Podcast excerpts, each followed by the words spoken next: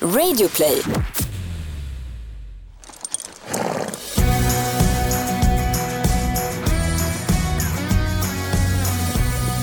Varmt välkommen tillbaka till ridklubben. Hej Rebecka. Hej ponnyägaren Gry Forssell. oh, det får du inte säga att det är Nicky som äger ponnyn. Aj, förlåt, förlåt. Ponnymamman Gry Forssell. Vi har ju nu, det är, jag skulle vilja säga att det är den här podcastens fel eller förtjänst att vi äger en ponny. ja, det och lite Lotta Björe. På så många sätt. För grejen var så här, när vi började med den här podcasten förra året ja. så träffade vi Lotta Björe. Nej, Agnes är du ledsen? Ja, så är lilla gubb. Oj. Hon tycker inte det är så kul att podcasta. Men vi träffade ju Lotta och Kajsa Björe var hemma hos dem. Och jag sa att Nicky, jag har en dotter som rider och att kanske när hon är 12 kan vi börja fundera på ponny. Ja, men precis. För du hade fått ponny när du var 12 va? Nej, men vi köpte den när jag var 11 och då tänkte jag väl att det var, jag vet inte riktigt. Jag har bara fått för mig att man ska behöva längta och ja. kämpa och kunna ta ansvar och allt det här. Men då höll hon ett brandtal för att är hon så intresserad och rider så mycket som hon gör, älskar hästar så mycket som hon gör, kör på. Ja. Och då gjorde jag det. Det tycker jag gjorde rätt Och då hittade lustigt nog Lotta Björe då en ponny som var helt perfekt. peppar peppar, vi får ja. väl se. Ja. Men nu har vi blivit med ponny, det är jättespännande. Men den är ju urgullig och det har gått jättebra och den var UA liksom på besiktningen. Och så det känns ändå som att det var lite meant to be så att säga. Och vi var också besiktade hos veterinären Axel som du också kan höra ett, ett avsnitt med här från säsong ett. Veterinären Axel Wallman som eh, är, är fantastisk. Verkligen. Så att den här, det kanske är podcastens ponny. Jag ska döpa den till ridklubben. Ja. eh, vi vill passa på nu på en gång och tacka Scanbio Stallpellets för att ni sponsrar så att vi kan få göra den här podcasten. Ja, men helt fantastiskt. Man kan gå in på scanbio.com och kolla allt man vill veta om den här produkten. Det är alltså sågspån ihoppressat i pellet som man använder. Och det som är härligt med tycker jag med sågspån, man kan ha massa olika underlag, man kan ha torv och allt möjligt. Men det som är härligt med sågspån är att det blir en härlig känsla i stallet tycker jag. Ja men verkligen, det är ljust och det är fräscht och det har en bra uppsugningsförmåga och nej, men det blir ett väldigt eh, härligt klimat. Ja, det tycker jag verkligen. Ja. Så tusen tack för att ni är med oss här på ridklubben.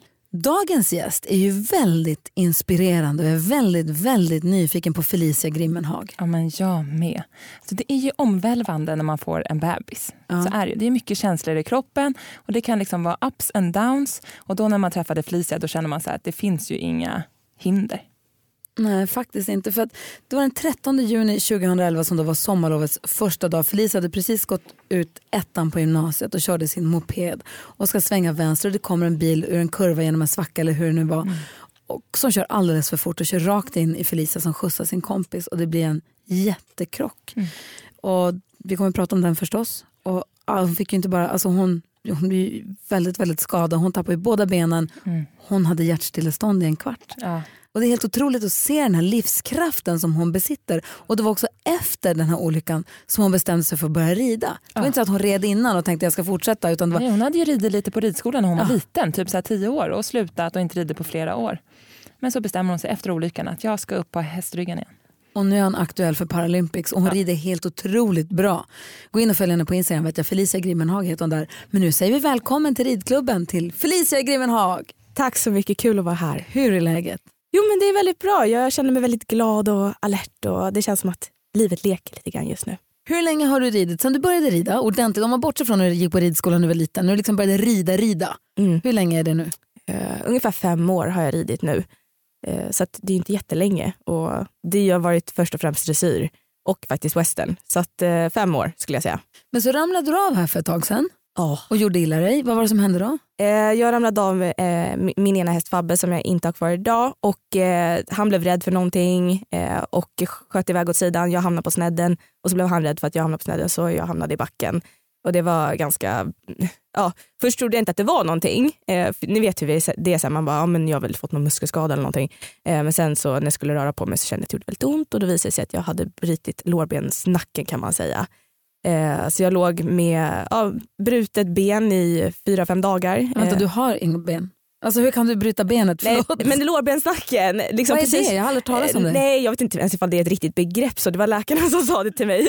Eh, men det är liksom precis under eh, den här höftkulan kan man säga. Ah. Så att den var helt av och då fick jag två alternativ. Antingen så ja, får det läka så av sig självt och troligtvis kommer det kanske inte läka så bra för mina ben eh, i benen är ganska porösa för att jag inte använder benen för att jag har amputerade ben. Eh, eller så fick jag sätta in en höftkuleprotes och då så valde jag att sätta in en höftkuleprotes. Och då så fick jag återhämta mig den och egentligen så var det inte själva den som behövde återhämta sig men muskulaturen behövde läka. Så då fick jag riduppehåll i tre månader. Hur blev du då? Åh, jag blev knäpp. Nej, men jag var ju ute i stallet fortfarande i princip varje dag nästan eh, och hjälpte till. Och, eh, men jag gjorde så här grejer som jag kanske egentligen skulle göra, släppa bommar och grejer. Så här. Eh, bara för att de har sagt jag, jag får specifikt inte rida på hästen. men allt annat kan jag göra. Eh, men jag började göra andra saker då. Så jag, det, dels ehm, startade min Youtube-kanal. eller jag, jag hade lagt ut några videos här men jag började lägga ut mycket mer på den och eh, jag började hålla på mycket mer med smink och jag blev nästan lite så här manisk. Jag satt och kollade på hur mycket videos som helst och lärde mig massor med tekniker och allt sånt där bara för att jag kan inte inte göra någonting utan jag måste göra saker för annars blir jag bara så här, jag vet inte, det är bara, man blir konstig. Och nu jobbar du du pluggar två olika grejer samtidigt och mm. du elitsatsar på, på dressyren mm. och du föreläser så det är inte som att du liksom ligger på latsidan nu heller. Nej det kan man ju lugnt inte säga men det är kul. alltså jag, är så här, jag har hellre lite av allt än att göra bara en sak hela tiden. För jag blir så uttråkad. Jag vill göra massor med olika saker eh, för att få en variation i vardagen och det gör mig väldigt så glad. Liksom. För jag tänker på din, och när du ramlade av då, mm. för när du rider dressyr mm Sitter du fast, för i och med att du inte har några ben från, eh, vad ska man säga, 20-30 centimeter kanske? Uh, ja, det är lite, lite olika på kanske. båda. Ja. Men, ja. Uh, sen så, så att du har liksom inga, från en bit ovanför knät så är du liksom borta. Ja. Så hur sitter du i sadeln då? Du sitter fastspänd? Uh, ja, jag har ju, dels så har man byggt som stöd runt stumparna på sadeln. Och sen så har jag då ett kardborreband över varje ben. Är inte det läskigt att sitta fast på hästen? Nej men det, det, är faktiskt så här att jag satt fast mycket mer förut än vad jag gör idag. Dels när jag spänner de här så sitter jag inte jätte, de sitter inte jättehårt för att på något sätt måste jag ändå kunna röra mig i sadeln och det studsa upp och ner lite från ryggen och sådär. Så de sitter nog lösare än vad man tror. Uh. Och sen så är det också bara ett visst antal kvadratcentimeter med kardborre. Eh, förut red jag med mycket mer men nu rider jag bara med 6 gånger 8 eller 5 gånger 8 bara för att de ska kunna gå upp så jag kan trilla av. Eh, för det är lite farligt att sitta för mycket fast i sadeln ifall det skulle hända någonting. Eller hur, för det verkar skitläskigt. Ja men verkligen. Och mm. hur satt du fast då när du ramlade av Fabbe? Eh, nej utan jag, de gick ju upp. Ja då gick eh, de upp när du ja, ramlade av. Och så då droppade jag ner där i backen. Nej, men, ja, det känns ju eh, otroligt läskigt om man skulle sitta fast i sadeln. För det vet man ju mm. själv. Om man, det är min största farhåga, det är att fastna med stigbygeln, eller foten mm. i stigbygeln. Ja. ja men det är skitläskigt och jag var med om det en gång faktiskt när jag var och provred en häst. Eh, och det var på den tiden när vi hade väldigt mycket kardborre och jag satt mycket fast. Och den här hästen den började springa runt, runt, runt, runt och sadeln den bara gled, gled, gled oh, och jag ramlade inte av. Eh, så till slut så damp jag i backen men det var ju för att jag gled ur banden, mm. inte för att de gick upp. Eh, så efter det så lärde vi oss lite grann en läxa eh, av det. Och anledningen till varför du inte har ben det var en moppeolycka. Yeah. Men i och med att du har varit med om en sån hemsk olycka tidigare i livet, hur kändes det då? Jag ska inte hänga upp mig på att du ramlar av den hästen men jag bara tänker om du ramlar av nu, du brett benet, mm. men då, när man ramlar av och slår sig man, får man bli lite omtumlad. Mm. Hur var det för dig då som har varit med om en sån vidrig olycka tidigare? Ja, jag blev egentligen inte riktigt rädd eh, efter det. Så, eh, man var ju osäker såklart när man satt upp igen. Men samtidigt så var det, det var egentligen inte för att jag hade trillat av utan det var för att den här läkaren hade sagt till mig att höftkuleprotesen kunde hoppa ur led. Så jag var ju livrädd för att den skulle göra det. Liksom. Jag var inte så rädd för att typ trilla av. Sen kanske den rädslan fanns lite undermedvetet så också. Ehm, men jag red ju då min andra häst Tarot som jag känner mig otroligt mycket tryggare på. Så, eh, så att eh, ja, där, där är det ganska tydligt hur mycket det betyder att lita på sin häst också. Visst blir man impad när man ser Felicia rida för hon rider ju så jäkla bra. Jag tänker om du rider så pass kort. Ja, men så alltså, rider skitsnyggt. Verkligen. Alltså, ja. jätte... Du måste ju också hitta din egen liksom, teknik. Hur ja. tänker du kring, eh, kring det? Ja men det är klart, vissa saker som jag inte kan göra som eh, andra kan göra, det måste man hitta andra strategier för. Jag får till exempel ta med understödjande tygeltag istället för att använda skänklarna. Eh, och man får, man får ju hitta andra vägar och ibland så blir det lite hej och hå kanske. Eh, så blir det för oss allihopa. Ja, alltså ja men det är ju så. Och alla skiljer sig nog mycket mer från varandra än vad man tror. För många tror säkert att jag skiljer mig otroligt mycket mer. Men jag tror egentligen inte att jag gör det. Så. Men för Eh, du har ju två, en pisk i vardera hand Ja. istället egentligen för eh, skänklar. Ja. Pekpinnar. Pekpinnar, förlåt. Men hur, och jag tänker hästarna, hur Mm. liksom reagerar de när du har precis köpt dem och ska liksom lära dem hur du rider? Eh, det är väldigt olika från häst till häst. Ja. Eh, vissa är ju mycket mer känsliga för spöna än andra hästar. Ehm, men som Tarot till exempel, han, var så här, han fattade ganska fort vad jag ville och allt sånt där. Och sen kan han istället vara så att han blir lite lat eh, för att han tycker att det blir lite bekvämt eh, när inte skänklarna är där. Eh, så att för honom är det hela tiden att hålla honom känslig för spöna. Ehm, men jag upplever inte att han är svårare på något sätt att rida med spöna. Eh, eller att det var gammal- så svårt. Hur gammal var han? Han var köpte dem? 14 så han var inte så här jätteung heller. Eh, utan han var ju riden på ett specifikt sätt i 12 år. Exakt. Eh, så det är ändå ganska kul. Och sen så, ja, mina andra hästar, de yngre, de har varit mer känsliga för spöna. Och där har varit en lite längre inkörningsport eller period så Ja. eh, kan jag uppleva. Men ja. Men vad skulle du vilja ge oss då, vi som har hela vägen skänklar ner? Mm. Alltså jag tänker mig att vi kanske använder vikthjälpen och sitsen lite för lite i ridningen. Verkligen. Vi kanske skulle Mm. kunna använda oss av det mer. Har du något ridtips till oss? Eh, ja, ja, dels gäller det ju, man säger att man ska använda bålmusklerna och magmusklerna. Men det är ju inte alla magmuskler man ska använda utan det är ju ofta några specifika magmuskler som man ska använda mest. Och det är ju lite de här nedre magmusklerna. Och det jag gjorde för att hitta dem ordentligt det var att jag la mig på ryggen och sen tryckte jag ner ryggen i marken. Och när man gör det då hittar man lite de här musklerna som man ska använda i ridningen. Det gör jag nu hela tiden för det är så mamma mageövningar. Ja. Jag har precis fått barn. Så det är, liksom, det är lite de musklerna man ska använda och sen bara vara följsam tror jag. Eh, och inte hålla på och sitta och klämma för att jag tycker det är jättebra att ha skänklar. och Jag skulle jättegärna ha skänklar för jag kunde. Men att när du använt skänklarna släpp dem så att inte du sitter och trycker lite hela tiden för det är inte så schysst mot hästen att göra det. Det där får jag tänka på hela tiden för jag har ju ändå en överskänkel på vänstersidan och ibland så märker jag att jag sitter och trycker med den utan att jag liksom Ja, så trycker jag tarot lite hela tiden och sen när jag släpper den då slappnar den av. Då blir det så här, nu släppte trycket. Liksom. Mm. Eh. För han tror att du inverkar då hela tiden. Ja Eller precis, liksom att han bara, men jag flyttar ju. Exakt. Jag, jag, jag rundar mig runt din skänke, vad mer vill du? Liksom. Jag bara, oj förlåt. Och han bara, åh gud vad skönt, nu släppte hon. Man blir imponerad när man ser det, för jag har kollat på det på Instagram och jag har sett den här minidokumentären på SVT mot alla odds där man kan få följa det i stallet. Och vad var det Nicky, min dotter är tio år, hon sa, men blir hon inte helt trött i armarna efter ett tag? För man får ju ta i så mycket med armarna och dra sig och sådär. Mm. Men det är ju, ja, jag vet inte vad jag undrar om det egentligen. Är det jobbigt? Eh, ja men det är klart, och vissa dagar är man ju tröttare än andra dagar. Sen så har jag i stallet har jag till exempel en elrullstol så de här drivhjulen de hjälper till och driver lite Ja. för att underlätta. Och sen så ser man till att anpassa så att man inte använder. Och sen så tränar jag på gym i alla fall en två, tre gånger i veckan för att underhålla och för att förebygga så att det inte blir så mycket slitage. Och jag vet att många så här, hästmänniskor de kan vara så här, men jag behöver inte gå på gym för jag håller på och bär massor med spånbalar och höbalar och jag mockar. Jo, fast det där är väldigt ensidig träning eh, och Och sliter mycket väldigt mycket. slitageträning Ja, skulle jag jag säga. menar hur ofta mockar du åt båda hållen? Ja, exakt. och, och så vidare. Liksom. Så att allt det jag gör på gymmet det kompenserar för det jag gör annars. Liksom. Så. Ja, men ridning måste ändå vara en bra träningsform tänker jag. För att man använder liksom lite hela kroppen och man verkligen jobbar med en balansen och att man är mitt över hästen och fördelar liksom vikten ja, men jämnt på båda sidor om hästen. Ja men så är det ju definitivt. Och för mig är det jättebra till exempel för rumpa och lår som jag har lite svårt att träna annars. Så. Eh, det gör den absolut bästa träningen och för magmusklerna också skulle jag säga. Och kondition faktiskt. Ja det glömmer man ju lätt. För det, var så, det var första dagen på sommarlovet när du hade gått ut ettan i gymnasiet. Ja. Och du var 17 och du skjutsar en kompis och ni kör moppe på vägen och ska dra en vänstersväng va? Ja. Så kommer en bil i andra filen Mm, ja och precis. smäller in i er.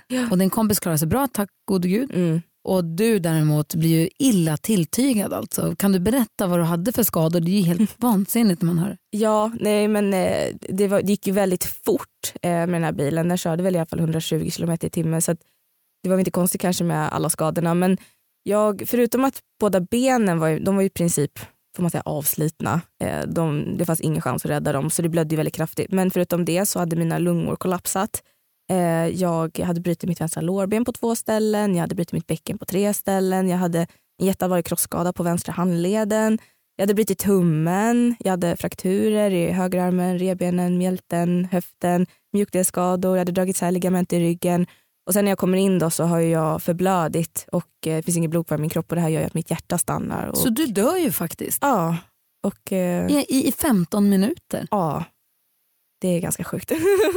Det är faktiskt helt sjukt. Jag får ju Ja. rysningar och sen så fick de fart på hjärtat igen Mm. och här sitter du nu. Det är ju, Ja. helt, det är ju bananas ju. Ja, det, det, det är lite konstigt. Minns du någonting av det? Eh, alltså, jag har en bild av att det står två skuggor ovanför mig eh, och den ena som bara står och ropar mitt namn om och om igen. Och jag har hört i efterhand att det var det här min kompis gjorde på plats. Men jag trodde att det var en dröm. Så jag vet inte ifall det är en dröm eller ifall det var på själva olycksplatsen. Så. Mm. Ehm, ja, men jag är ganska glad tror jag att jag inte kommer ihåg någonting. Det hade nog varit ganska jobbigt tror jag att se allting. Men hur känns det att prata om sånt här i efterhand? Känns det bra eller känns det lite ledsamt? Eller? Nej, jag, jag tror att det kanske har att göra med att jag inte kommer ihåg någonting eller för att jag berättat det så mycket. Så jag känner mig ändå ganska trygg i det. så. Och, ehm, jag tror att ibland är det viktigt för folk, och, för folk kanske inte alltid förstår hur allvarligt det har varit när man ja, men är amputerad eller så. Ehm, men däremot så tycker jag det har varit lite jobbigt att prata om hela min familj. Eh, det har varit den jobbigaste delen. Att prata om dem eller? Eh, ja precis, att prata om dem till exempel om jag har föreläst då brukar jag ibland prata lite grann om vad som hände just under när jag opereras efter Mm. själva olyckan och då brukar jag prata lite om hur polisen kommer att hämta min mamma och sådär. Och det kan ibland slå mig mycket hårdare på något Ja. sätt för att liksom på något sätt kan jag ibland må dåligt över att jag utsatt dem för det här. Eh, Men det kan du, det kan du inte ta på Nej fast det, det är det man gör liksom för det är de man Usch, älskar. Och, ja, men, ja. Har du några syskon? Ja, jag har två stycken. En lillebror som är två år yngre och en lilla syster som är nio år yngre. Ja, okej. Mm. Så att, eh, det har också varit ganska tufft för det har känts lite grann som man har tagit mycket tid från dem. Liksom. Och eh, ja, det har blivit så mycket fokus på mig hela tiden. Och det har ju varit ganska Fast du tufft kan inte be om ursäkt för att du Nej. har överlevt. Har? Nej, nej, nej, nej, absolut inte. Alltså. Men, men det, det låter ju kanske lite sjukt men det är väl också för att man älskar dem så mycket som man liksom, Det låter väldigt Mm. empatiskt och omtänksamt av dig men det är, ju- så kan du inte bära med dig det. nej. Gud jag börjar nästan grina nu när jag börjar prata om det. Det är okej. är okej. Ja. Ja. Men och hur, för jag tänker då när du vaknade på sjukhuset Mm. så måste det ha varit en chock och bara att du finns kvar och bara få veta Men att du inte har fattar något man hur ben nära det är att man inte var det? Förlåt men alltså, Ja. förstår man det? Får man det perspektivet där? Nej, gud nej, det förstår man verkligen inte. Utan det var ju, först förstår man inte, man är bara chockad. Och jag drömde ju väldigt mycket mardrömmar och jag hade ju så här dödsångest för jag trodde att jag skulle dö. För att, eh, ja, men man, man förstår verkligen inte. Och man får ju så mycket smärtstillande också så man är ganska hög. Mm. Eh, Men det roligaste var att två dagar efter de hade börjat väcka mig så hade jag pratat med en kurator. Så hade de frågat mig, ja, men, typ, hur känns det efter allt det här? Och då hade jag sagt, ja det är tråkigt det som har hänt men det finns de som har det mycket värre. Eh, Gud, vilken inställning. Ja. Vem är hon? Ja, och, jag, och jag brukar säga så här, alltså visst det var ju inte regnbågar och enhörningar efter det men samtidigt så tror jag någonstans där, redan där hade jag bestämt mig för hur jag skulle tackla den här situationen. Eh, även fast det såklart var jättetufft. Men var kommer den inställningen? Är det din familj då? Är det därifrån du har fått den här? Jag vet inte. Jag tror dels har jag alltid varit ganska positiv och driven av naturen och alltid varit en sån här, jag kan själv och jag ska göra själv. Och, men jag tycker om att bevisa lite grann, speciellt när någon säger att jag inte kan göra saker. Då, då åker hornen fram. Alltså. Eh, så att jag tror att det är det. Och sen har jag alltid, min mamma uppfostrar mig till att bli en problemlösare. Jag har alltid fått lösa mina problem själv och tagit mig ur knepiga situationer själv om jag inte absolut behövt hjälp. Och det tror jag också har hjälpt mig väldigt mycket att eh, vara en problemlösare och, och se möjligheter och inte bara det jag inte längre har utan okej nu har jag det här att jobba med. Vad gör jag? Hur gör jag? Eh, så att, eh, det kommer nog lite av naturen men också lite grann av min uppväxt tror jag. Det känns som att jag avbröt dig mitt i en fråga där. Vad var det du ville fråga för någonting? Jag minns inte längre. jag var så fascinerad och jag måste nog ta lite inspiration av dig tror jag.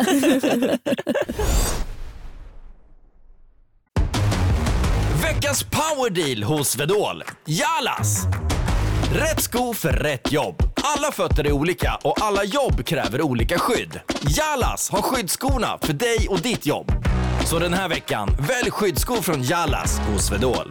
För säkerhets skull! För säkerhets skull. Dåliga vibrationer är att gå utan byxor till jobbet. Bra vibrationer är när du inser att mobilen är i bröstfickan. Få bra vibrationer med Vimla. Mobiloperatören med Sveriges nöjdaste kunder enligt SKI.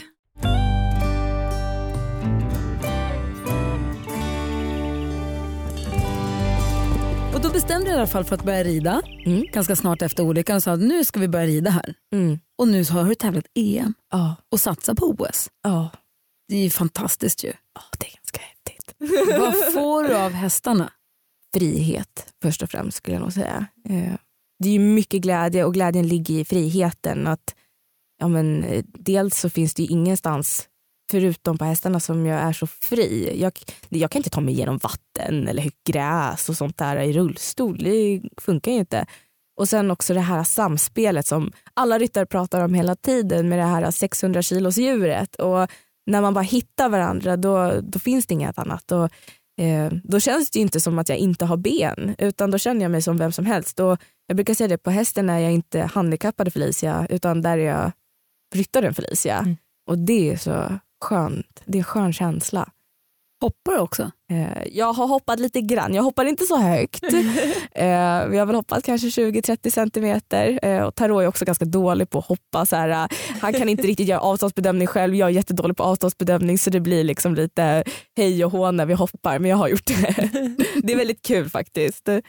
Eh, Du, berätt, du sa också att du red lite västern. Ja. Började du med västern eller började du med dressyr? Eller hur kom du in på... Jag började faktiskt med western för att jag började rida en väldigt välskolad westernarab. Ah, okay. Eh, Så det började på den vägen och sen har jag faktiskt tävlat några westernklasser eh, som gick väldigt bra. Jag tror jag vann dem. Och eh, det är väldigt kul. Western är, och det är faktiskt, vi har tagit in det mycket i dressyren. Även nu så jobbar vi lite på det sättet. Det här med jogging, att man jobbar mycket med här, de här ledarskapsgrejerna från marken. Det har blivit ju väldigt mycket det här med att jobba med kommunikationen. Det, här, eh, det finns ju han, vad heter han, Chris Tucker eller Mm. som jobbar. Men sen jobbar jag med en kille som gör liknande metoder som heter John Ricketts.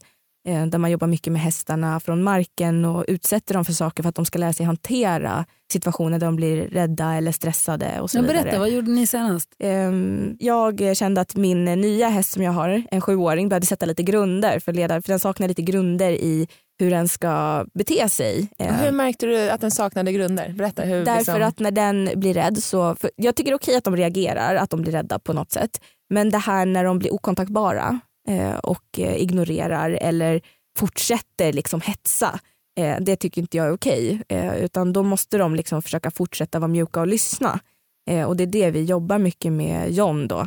Då sätter han grunderna. Sen brukar vi jobba, vi gör det med tarot. Men det är svårt att göra det med en häst som inte riktigt kan det här.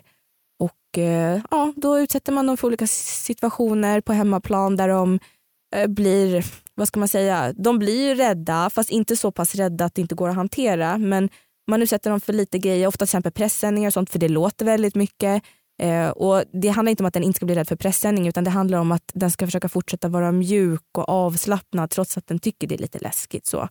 Eh, och sen hela tiden, så det börjar ju först med att de bara ska förstå konceptet och sen så hela tiden, det blir som en utbildningssteg eller skala så, som fortsätter uppåt. Eh, så att det är väldigt häftigt att se och man lär sig så otroligt mycket när man lyssnar på de här människorna som jobbar på det här sättet. Jag kanske borde boka upp något sånt. Och det blir ju mer och mer det här med horsemanship, alltså Mm. hur man hanterar sina hästar från marken. Och för jag vet Mm. att han har ju hjälpt många som också har problem att lasta sina hästar och sådär. Ja precis och ofta, och det brukar han prata om, att egentligen är lastningen inte, det är inte själva problemet utan det, det, är bara, det visar ju bara att det finns ett problem. Vilken är den stora skillnaden i ditt sätt att se på hästar eller jobba med hästar sen du träffade till exempel honom? Jag upplevde lite grann för några år sedan att man, inte man, men man tänkte så här, ah, men den här hästen är lite dum för att den gör så eller ah, men den är på det sättet. Men ofta hästar är ju inte dumma av naturen utan vi har satt dem i stallet, de gör saker som är väldigt onaturligt för dem. De är inte dumma för att de på något sätt tänker så här, nu ska jag slänga av henne eller nu ska jag springa på den där personen utan de gör det för att de blir rädda för någonting för att de är flyktdjur i grund och botten. Eh, och det har han lärt mig otroligt mycket, att förstå vad, vad är skillnaden och när en häst, att en häst ger uttryck av rädsla på olika sätt. Det behöver inte bara vara att den bara tvärvänder och springer. Utan det kan vara allt från att den, dit den nästan anfaller till att den bara ignorerar totalt. Eh, och det där tror jag att, det har jag också lärt mig att, för förut tänkte jag nog lite grann om en häst bara stod och inte tittade så, så var den, tyckte inte den att det var, det var läskigt. Men nu förstår jag att den tycker det är skitläskigt och då bara stänger den av istället. Mm. Eh, så att det har jag lärt mig. Ja, precis, de behöver inte fly alltid Nej, för att precis. bli rädda utan de kan gå in i sin bubbla och bli liksom lite Det är ju som människor, liksom. vissa de blir så apatiska. Exakt, exakt. Och stå still och stirra. ja, ja. men precis. Vilken är din bästa övning för mjukgörande ridning tycker du? Din bästa mjukgörande övning, vilken är din favoritövning då? Eh, jag tycker väldigt mycket om att rida skänkelvikning på långsidorna fungerar väldigt bra för mig. Då kan man ha att man rider skänkelvikning och sen rakställer man, sen rider man skänkelvikning igen. Och då rider jag skänkelvikning så baken går innanför spåret. Eh, Går du vänstervarv och gör du höger? Ja precis, exakt. Eh, så att, och så rakställer jag lite och sen kanske jag lite igen och sen rakställer jag. Eh, det tycker jag är väldigt bra mjukgörande och få hästarna väldigt lösgjorda och framåt, i alla fall mina hästar. Och sen så tycker jag väldigt mycket om den här standard, jag vet inte vad det finns mycket ridskolor, det här med att man gör en fyrkant och så ska man ha så små hörn i en volt till exempel. Ehm, och så på det sättet får man Tycker du att du gör lite som bakdelsvändning då i varje vändning eller att du mer vänder framdelen? Ehm, bakdelen. Bakdelen? Ja. Det är din favorit. Ja. Sen, sen, sen beror det på i vilket syfte. För att om man till exempel ska göra eh, skänkelvikningar sen, då är det bra att göra framdelsvändningar. ja. Medan om man kanske vill göra någon annan typ av bakdelsvändningar. Så det där beror lite grann på hur man lägger upp passet också. Ja, men precis. Ja. När tappade du tålamodet senast? När sprack du senast? Oj, det känns inte som att det var allt för länge sedan. Hur blir du då när du tappar tålamodet? Nej men jag kan vara så här ibland att jag bara måste släppa allting och gå därifrån i eh, typ två minuter och andas och göra någonting annat. Det är det jag måste göra för att annars blir jag så här äh, knäpp. Eh, nu, det är så här, jag, jag förlorar väldigt sällan tålamodet i stallet eh, och med hästarna och samma sak med, jag jobbar på skola så jag gör inte det så mycket med eleverna heller. Eh, men just såna här enkla grejer som man eh, håller på med sin telefon eller att man har tappat bort sin telefon och ska leta efter telefonen så hittar den inte. Mm. Och sen till slut så rullar jag bara runt i lägenheten fast jag tittar inte riktigt utan jag blir bara så här, vart är den? Och sen till slut, okej Felicia slappna av, gör någonting annat. Och sen så plötsligt så får jag lite tid att tänka, ja då vet jag vart jag har lagt den. Så att, eh, ja men det känns som att det kan ha varit igår eller i förrgår. Igår höll- tappade jag tålamodet för igår hade jag så otroligt mycket att göra för jag har så mycket inför, jag ska åka på tävling nästa vecka och jag har dessutom elitidrottsskolan i helgen och ska liksom hinna tvätta allting och jag ska, har liksom arbeten som ska in och allt sånt där så ibland måste jag bara sätta mig i två minuter och ta en mental paus för att man liksom måste landa lite innan man fortsätter. Ja, du håller onekligen upp busy om man säger så. Ja, Du ska ju då alltså, vad är det för tävling du ska på nu? Eh, det är en vanlig internationell tävling kan säga, men vi ska samla kvalpoängen för Paralympics. För det är det du siktar på. Ja, Hur ser OS-satsningen ut? Eh, jo men eh, vi, eh, vi planerar ju att vara med i Paralympics.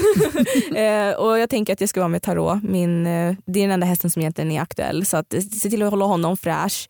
Eh, åka och träna och ha upp bra plan för honom. Så, och ehm, det ser väldigt lovande ut. Sen kommer vi köra lite tävlingar nästa år. Uttagningarna sker väl i juni. Först kommer vi veta i januari ifall Sverige har fått med en trupp till Paralympics. Och efter det kan man ju sen lägga upp kanske lite planen så. Och hur stor är eh, konkurrensen?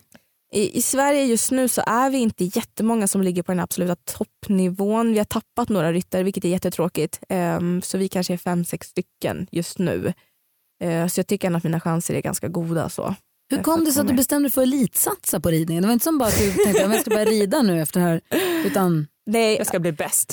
ja precis, jag ska bli bäst. Eh, nej men det började nästan lite, jag- jag började säga att jag skulle till Paralympics långt innan jag egentligen hade förutsättningarna eller hästarna för det. Eh, så det var väldigt kaxigt för mig att säga det. Men samtidigt så, eftersom jag var så kaxig så var det många som började intressera sig för mig.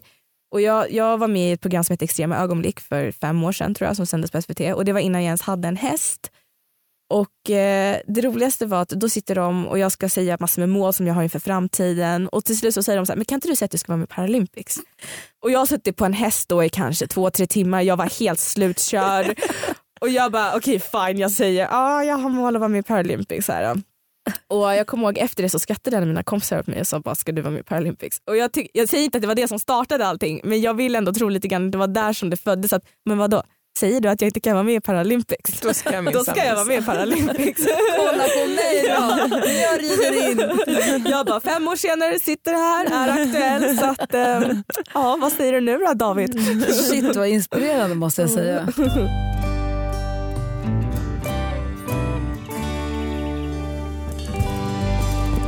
När du tränar dressyr, trä, vem tränar du för då?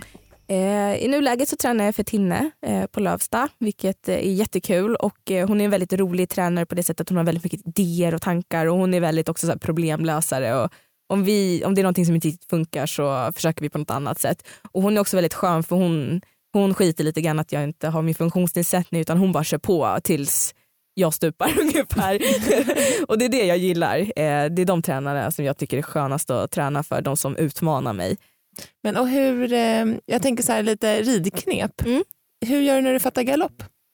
Jag, eh, jag rider väldigt mycket med rösthjälper Mm. med mina hästar och vi är väldigt konsekventa i vad vi använder för rösthjälper. Så att jag använder klickljud när det är skritt, jag använder smackljud när det är trav och när vi galopperar så använder vi pussljud. Ehm, så jag brukar ofta uppmärksamma till exempel Tarot, då säger jag ofta hans namn och då blir han uppmärksam. Då vet han ofta att det är galopp på gång. Ja. Och sen så sitter jag ner som man tänker att man ska göra en galoppfattning. Ehm, Jag tänker att eh, yttre skänken ska bak fast det blir bara med mina vikthjälper och Mm. sen så pussar jag med munnen och så fattar han oftast rätt galopp. Hur har du lärt honom det från början? Longerar du dina hästar och Eh. liksom försöker lära dem dina rösthjälper där? Eller? Mm, ja precis, Min- medhjälpare longerade dem speciellt mycket i början Mm. eh, just för att sätta de här rösthjälperna. Eh, De lär sig faktiskt väldigt fort. Och det funkar eh, även fast inte du. Jag tänker att det blir olika typer kanske av tonlägen och röster och sådär. Nej, men så länge det är väldigt olika distinkta ljud. Mm. Det är en annan sak märker man när, för det kan man märka på vissa hästar mm, när folk andra kanske har ridit som inte brukar rida mina hästar och så sitter de och smackar och så klickar de och så gör de alla möjliga sorters ljud och hästarna blir nästan lite förvirrade, typ Mm. vad är det du vill? Ehm, men ehm, ibland kan det vara till och med så här att mina medryttare kan vara så här, det här går inte, jag bara men använd det här ljudet då. Och då är plötsligt så bara, jaha, Ja. var det det här du ville? Men det är Varför rätt. sa du inte det då? Men det är rätt häftigt ändå hur man kan få hästarna med sig med så små hjälper. Alltså, Ja. Det kan bara vara rösten eller liksom. Ja, och egentligen så tror jag att ju mindre hjälper man använder och desto mer, bara man är konsekvent Exakt. så tycker nog båda parterna att det är mycket skönare. Ehm, och jag får akta mig så att jag inte sitter och använder rösthjälperna för mycket för då blir det ungefär som att man sitter och skänklar hela tiden att det blir lite tjat. Ja. Så att det där får jag hela tiden tänka på. Hur låter skritt? Och trav? Och så blir det galopp. Du ser. Så Mm. häftigt. Det brukar jag när jag longerar neogrishäst, Mm. då när vi kö- kör galopp och jag vill att han ska samla galoppen, då, Ja. Mm. då samlar han sig, då kortar han galoppen och så smackar jag på lite, då Ja. längre han ut sig. Och det är Ja. rätt häftigt hur mycket man kan jobba med, med rösten. Men Ja, sen vi, verkligen. så när vi, jag tävlar dressyr, då får jag inte använda rösten. Nej. Men det får du göra när du tävlar Ja, dressyr. jag har dispens så jag får göra det. Får alla göra det som tävlar? Eh, I paradressyr, Ja. det måste stå på ens medicinska kort att man får använda rösthjälperna så alla får inte göra det tror jag. Nej. Jag, jag blir lite osäker nu. Det Ja, finns vissa grejer det i som alla får göra det. Ja, Ja. jag får göra det. Ja. Är dressyrprogrammen anpassade efter ryttarna eller ens förutsättningar eller är det samma program för alla? Eh, jo, men man kan säga att de är lite anpassade för vi sätts ju in i fem grader beroende på funktionsnedsättningar. Eh, så jag rider ju mot folk till exempel som har MS eh, och andra typer av funktionsnedsättningar. Eh, men man anser att kroppen ungefär fungerar lika mycket så. En MS-person eller en person med MS har ju mycket mer nedsättning i hela kroppen. Jag har ju bara nedsättning i benen. Så då kan vi tävla, i tävla i samma och så ja, då har vi skritt trav. Vi galopperar inte i våra ordinarie program men däremot får man göra det i kiren. Så gör vi skänkelvikningar, bakdelsvändningar, vi ryggar, vi gör volter, 8 meters volter, 10 meters volter och så vidare. Och mellantrav. Och eh, de som har lite mindre funktionsnedsättningar rider svårare program och eh, sen har vi till exempel ettorna som har väldigt svåra funktionsnedsättningar och de skittar bara eh, i ja, med olika typer av skritt och så vidare. Olika rörelser. Har du tävlat i dressyrtävling mot folk som har ben? Ja, det har jag. Jag kan tänka mig att du står dig jävligt bra. Eh, ja, men det tror jag ändå. Det började med att jag tävlade mot icke funktionshindrade. Ja. Det var så det började. Och speciellt när jag, eftersom jag inte kom sist, jag kom i så här 9 av 20 starten tror jag, då fick jag lite så blodad tand. Men jag har, jag har tävlat upp till ett A. Eh, och eh, jag kommer ihåg den senaste jag red med Tarot, den gick inte alls bra. Han var jättespänd och han lyssnade inte. Och Ja, det vart inte så bra men vi red ju ändå på 63 procent så vi, ja, vi låg väldigt bra till i startfältet men jag var ju långt ifrån nöjd. Liksom. Eh, vi hävdar nog oss ganska bra så och tanken är att vi ska komma upp med medelsvår nu i höst efter de internationella tävlingarna har slutat. Det är i alla fall målet. Det är lite kul att utmana sig själv och göra lite mer avancerade saker än vad man kanske gör i paraprogrammen. Verkligen. När du åker runt, du föreläser ju för folk. Mm. Vad har du för inriktning på din på din eh, föreläsning då? Eh, det kan vara lite olika beroende på ifall det är en ridskola eller ifall det är en vanlig skola eller ifall det är företag. Men mycket pratar jag om vad jag varit med om och min resa tillbaka. Och eh, sen såklart om det ridskolor så pratar man mycket häst och så vidare. Jag brukar prata mycket om utveckling. Det här. Jag brukar ibland visa en kortfilm som jag satt ihop från det att jag började rida för fem år sedan till nu. Det är en väldigt stor eh, utvecklings eller en brant kurva. eh, och prata lite grann om det här med målsättning och det här hur viktigt det är att se hela tiden vart man har varit, var man är nu och så vidare. Så det blir ju lite mental träning nästan inbakat i det här ofta. Eh, och det upplever jag ofta väldigt uppskattat. Eh, och sen såklart drar jag egna erfarenheter och paralleller till det hela tiden och så, så att det blir mer konkret. Eh, tanken är väl ofta att det ska vara kanske mest inspiration men jag vill ju såklart att folk ska ta med sig verktyg därifrån också. Mm. Vad, har du för, vad är ditt mål just nu? Kortsiktigt och långsiktigt? Och då tänker jag för dig själv, liksom ridmässigt och inte, för jag förstår att du vill till Paralympics. Mm. Mm. Men vad har du för kort och långsiktigt? Vad tränar du på nu när du rider? Eh, just nu så har jag tränat inför nästa tävling. Så det har varit, då brukar jag rida inte så mycket galopp till exempel utan jag rider mycket ja, men skänkelvikningar, dock inte kanske på de linjerna som jag gör i programmen utan andra. Just skänkel, skänkelvikningar är en väldigt svår, eh, ett svårt moment för mig för att jag saknar eh, skänklarna.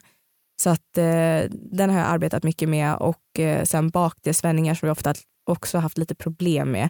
Eh, de har faktiskt blivit mycket bättre än vad de var för några år sedan. Och ehm, ja, det är väl bara, det var bara den tävlingen och sen så kommer jag nog lägga upp en ny, ny plan inför lätta an och medelsvår sen så småningom. Då kommer det bli andra, en annan typ av träning eh, i vardagen på hästarna och sen så såklart så är det hela tiden ett hållbart, en hållbar häst. Eh, att Tarot ska vara fräsch och att han får vila ordentligt och allt sånt där. Eh, han är sån här som utan problem skulle kunna vila två veckor och sen sitter jag upp och rider ett dressyrpass på honom.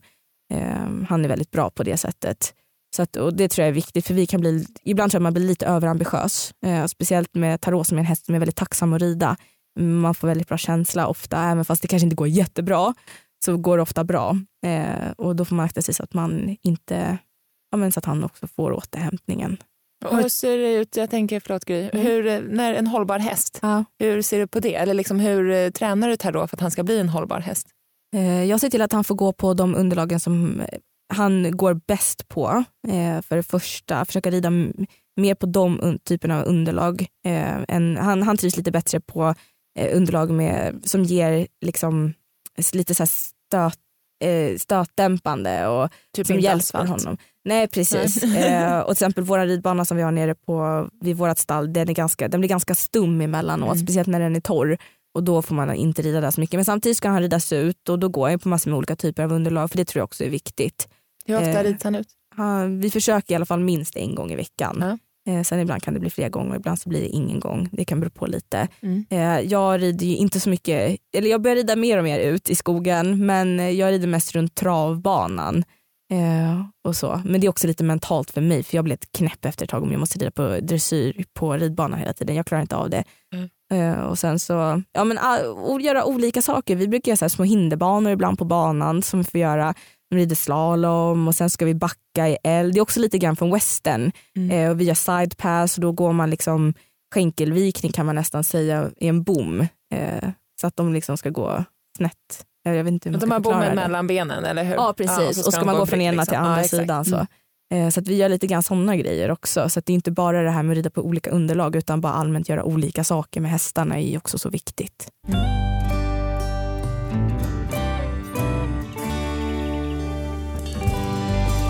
Vi brukar ju ha någonting som vi kallar för bästa stalltipset. Mm. Och det kan vara allt ifrån eh, magisk borste till eh, något eh, klädesplagg eller något hur man alltid gör inför tävling. Eller? Exakt. Har du något sådär superknep som du skulle vilja dela med dig av till alla våra lyssnare? Oj. du kan fundera lite på det. ja, Nej, men jag skulle nog säga vara, vara väldigt tydlig med hästarna i allting. För det börjar redan i stallet. Och oavsett om du tar med det sen i hanteringen eller i ridningen. Men, ja, men som till exempel när jag sitter upp och ner på hästarna, då ska de alltid stå blickstilla tills vi säger någonting annat. Det är så här, de får inte börja gå iväg efter två sekunder för att de är uttråkade, utan de står där. Sen mutar vi väldigt mycket med godis vid av och påstigning, det får man göra. Eh, och eh, ja, sen med tränsning också, det är också någonting som jag brukar göra, att eh, eh, ge godis vid tränsning för de är otroligt eh, ambitiösa, speciellt Tarot. Han, är så här, han bara står och hugger i bettet, han blir så irriterad för jag brukar ofta rida med luva på honom och så håller jag på att sitta upp, sätta på luvan han blir så irriterad på mig för att han bara sätter in bettet i munnen så jag kan få godis någon gång. Eh, och sen har jag faktiskt också börjat tränsa åt fel håll. Jag vet inte om det är ett stalltips men det är lite grann för att jag tror att de, vi hanterar dem så mycket på ena sidan och jag tänker att det kanske är ett sätt att, att oftast är de ju lite mer, inte rädda, men jo lite mer rädda på högersidan. Och då tänker jag att det är ett sätt också att man börjar hantera dem mer på den sidan också. Smart. Och jag sitter ju av på högersidan, jag sitter upp på vänstersidan och sitter av på högersidan. Varför? Eh, därför att jag har en ramp i stallet som gör att när jag rider, jag ställer dem, då sitter jag på vänster, sen när jag rider in så är rampen på andra sidan. så då sitter jag åt det hållet. Eh, så att göra allting åt lite åt båda hållen. Sen, sen kan jag tänka mig att sitta upp på hästen från högersidan skulle vara skitsvårt. Alltså jag aldrig klara det. Jag kan inte skriva på cykeln från fel sida. Jag har faktiskt provat att sitta uppe här. Alltså, det är svårt. Det känns som att man ska tappa balansen och trilla baklänges. Det är superobehagligt. Som du säger, alltså, stå och tränsa från fel sida. Mm. Det vet jag inte om jag kan. Nej, fast du får ju testa. Jag testade att göra det på Taron nu för några dagar sedan, har aldrig gjort det innan. Gick superbra. Han Jag tror bara, man måste ju tänka lite mer. Allt annat går ju lite mer av rutin. ja. Jag kan tänka mig att när man byter och ska göra från andra Mm. hållet, att då måste man kanske tänka efter lite mer vad man faktiskt gör Ja, motoriskt blir det ju svårare. Exakt. Men eh, eftersom man alltid är konsekvent med hästen i att du ska ha huvudet här tills jag säger någonting annat så blir själva tränsningsmomentet alltså, Mm. blir samma för hästen egentligen. Det är bara att du står på andra sidan. Eh, så att, eh, nej, jag tror att det är bra att göra lite sådana där små saker. Och det är ganska tydligt också då eh, all träning som man lägger, annat hur konsekvent man är med hästen hela tiden. Eh, hur mycket man får igen på det sen när man gör lite sådana här konstiga saker. Jag kanske är för slarvig. Jag låter nog Neo, han, när jag kliver upp så tar han något steg eller två. Bara skritta, inte att han drar iväg, man kanske bara går lite. Jag vet. Det, det kanske man ska sluta låta honom göra. Ja. Mm. Men det är nog mycket man skulle kunna bli lite bättre på när det kommer till att vara konsekvent med sin häst. Åh, måste skärpa mig. Kan alla bli bättre på Alltså, olika saker tror jag. Verkligen. Ja, men att vara mer konsekvent med sin häst det tror jag Mm. verkligen att alla kan, kan bli bättre på. Jag Ja. med. Och de känner sig ju faktiskt väldigt mycket tryggare då också Exakt. när allt är väldigt svart eller vitt. Så. När du är på ridskolor och pratar och träffar ridskolor-tjejer och killar, vad är det vanligaste, vad är det de vill fråga dig om då? Folk är lite blyga sådär kan jag uppleva eh, med att fråga saker. Jag har, ingen, jag har absolut inga problem med att folk kommer fram och frågar grejer. Sen behöver man ju inte fråga eh, precis vad som helst. Men jag har inga problem med att få fråga ifall det är vad som har hänt eller sådär. Jag tror bara att det är viktigt på något sätt. Eh, men eh, jag kan inte komma på något så konkret att det är det här som de brukar fråga. Eh, De är oftast väldigt söta när de har sett mig rida för de är så här, du är så duktig på att rida och jag bara tycker att jag red som en kratta ett tag. liksom. Eh, ja. För nu föreläser du och så har du Youtube-kanalen och så satsar du på OS och kör Mm. på järnet. Men hur var det att vara 17 år eh, och 18 år så småningom då, men 17 år och hamnar helt plötsligt i, i rullstol och inte har några ben och som jag tror du sa kanske på den här SVT-dokumentären att så här, det fanns inga direkta förebilder, kanske att man känns jävligt annorlunda över en natt. Mm. ja men gud så var det ju verkligen. Och det är ju lite grann så här äh, när man är så i den åldern då har man inte riktigt hittat sig själv heller. Och så, jag skulle inte säga att jag hade jättedåligt självförtroende eller självkänsla så men någonstans såklart så ifrågasätter man ju kanske um, ja, men ifall folk fortfarande vill vara kompisar med en och ja, men det är mycket tankar kring framtida relationer överlag och helt ärligt jag blev ju faktiskt också dumpad när jag låg på sjukhuset. Du Eh. skojar med mig. Nej, så att det var ju såklart väldigt tufft och då ifrågasätter man ju väldigt mycket. Ehm, så det är inte bara det här alla praktiska saker man inte längre kan göra som att gå och springa och sådär. Utan det blir ju väldigt mycket det här sociala också och hur man ser ut. Eh, det är också väldigt känslomässigt, speciellt för en 17-åring, att man ser men helt plötsligt är det två ben som saknas. Och jag kommer ihåg att jag tänkte så här ibland, men det kanske hade varit lättare att vara kanske ja, men typ ryggmärgsskadad för då ser det inte lika konstigt ut i alla fall. Alltså, man tänker så jävla knäppa saker på något sätt. Eh, men sen idag så är jag väldigt bekväm med mig själv och eh, jag känner att jag bryr mig inte så mycket för jag tycker om mig själv väldigt mycket. eh, men det är klart, det var jättetufft definitivt. Men sen fick jag så mycket bra stöttning ändå så att jag tror någonstans så hittade jag tillbaka relativt fort. så. Men sen finns det ju dagar när man har tvivlar på sig själv, både ja, men hur man ser ut men också praktiskt. Så här grejer. Menar du att du ligger på sjukhus och har förlorat benen, du har varit, haft hjärtstillestånd i en kvart och kommit tillbaka, punkterar lungorna, allt det här som Mm. du har berättat om och någon du var tillsammans med gör slut nu ligger på sjukhus? Ja. Det är fan det värsta, det är det, är det vidrigaste jag har hört tror jag. Alltså, så hemskt. Vad är det för... Ilskan. Ja, och jag fattar att det kanske är en pet, det är förstås en Ja, baggis ja. i sammanhanget, ja. en tonårskärlek och så Mm. vidare. Men hur, det, är, det är det värsta jag har hört tror jag. Åh, men Usch vilken hemsk människa, tur att du blev av med den. ja, precis. behöver inte den negativiteten i mitt liv. Verkligen inte. Mm. Men det är otroligt inspirerande att träffa dig och få prata med dig för du är verkligen så full av liv Ja, tack så och mycket. så full av energi Ja, och man känner sig själv som en liten så här, Superhärligt. Jag tänker, en sak till som jag tänkte på. Där, när du då kände lite ensam och att du inte hade någon annan riktigt som var i samma situation som dig. Har du nu känt att du har kunnat inspirera någon annan? Ja, det har jag definitivt. Eh, många, och inte bara funktionshindrade utan vanliga, vad ska man säga, vanliga normalfungerande människor. Eh, mycket yngre tjejer som hör av sig till mig och berättar hur jag inspirerar dem, både kanske ridningen men även i att jag eh, visar att det är okej att vara annorlunda och det är okej att man ser annorlunda ut och att man ska vara bekväm med sig själv också för att jag menar den enda som är så bra på vad du, det är ju du. Ehm, och eh, det har varit, det, det har jag sagt, eh, inte kanske ut så men eh, för mig är det viktigaste att om jag kan på något sätt hjälpa en person eh, som har varit kanske i en liknande situation som jag eller har känt att den har varit otillräcklig, då är det nog för mig för att exponera mig på sociala medier. Eh, för att eh, ja, någonstans är det viktigt att hitta folk som man kan identifiera sig med och som man kan hitta peppning ifrån. Och det, det är liksom svårt när man ser de här människorna som ser perfekta ut, de har perfekta liv och så vidare.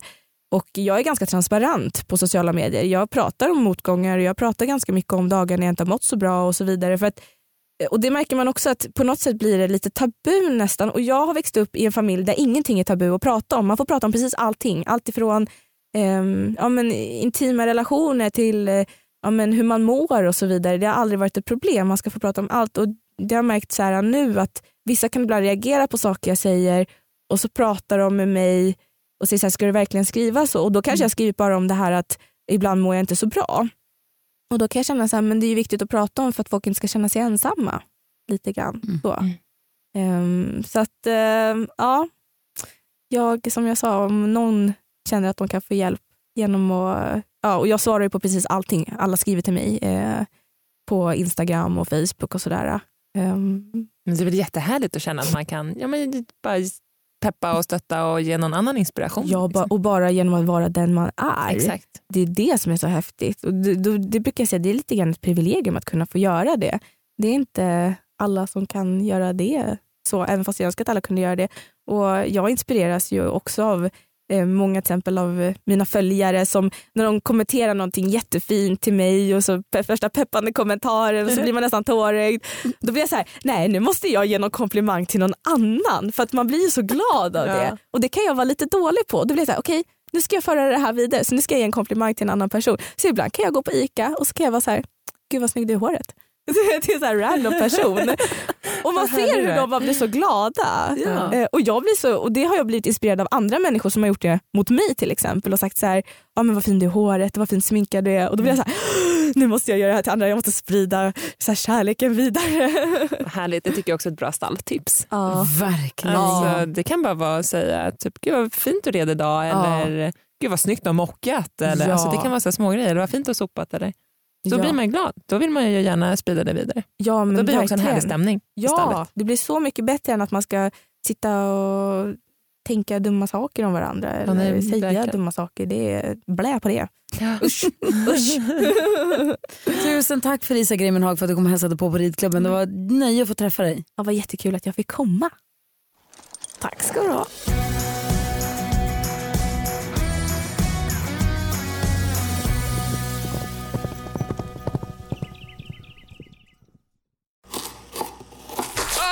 Dåliga vibrationer är att skära av sig tummen i köket. Ja! Bra vibrationer är att du har en tumme till och kan scrolla vidare. Alla abonnemang för 20 kronor i månaden i fyra månader. Vimla! Mobiloperatören med bra vibrationer.